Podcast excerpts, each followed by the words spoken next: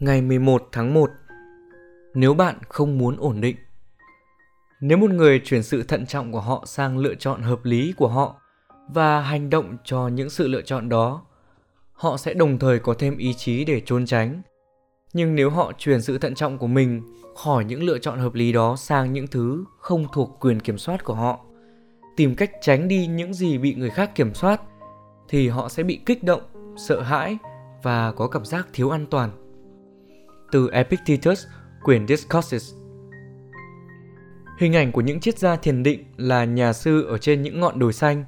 yên tĩnh hoặc trong một ngôi đền đẹp ở trên một vách đá. Những người theo chủ nghĩa khắc kỷ là sự tương phản của ý tưởng này. Thay vào đó, họ có thể là người đàn ông ở chốn đông người, là một chính trị gia trong phòng diễn thuyết, là một người vợ dũng cảm chờ đợi người chồng là người lính của mình trở về sau trận chiến – hay là nhà điêu khắc bận rộn trong sừng vẽ của anh ta. Tuy nhiên, hình ảnh khắc kỷ của tất cả đều như nhau. Epictetus đang nhắc nhở bạn rằng sự thanh thản và an nhiên là kết quả của sự lựa chọn và phán đoán của bạn chứ không phải môi trường của bạn. Nếu bạn tìm cách né tránh mọi sự gián đoạn đối với sự yên tĩnh đến từ những người khác, các sự kiện bên ngoài, sự căng thẳng, bạn sẽ không bao giờ thành công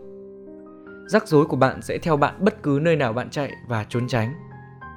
Nhưng nếu bạn tìm cách tránh được những phán xét có hại và có tính khiêu khích gây ra những vấn đề trên, thì bạn sẽ cảm thấy ổn hơn và bình yên ở bất cứ nơi nào bạn gặp phải những rắc rối.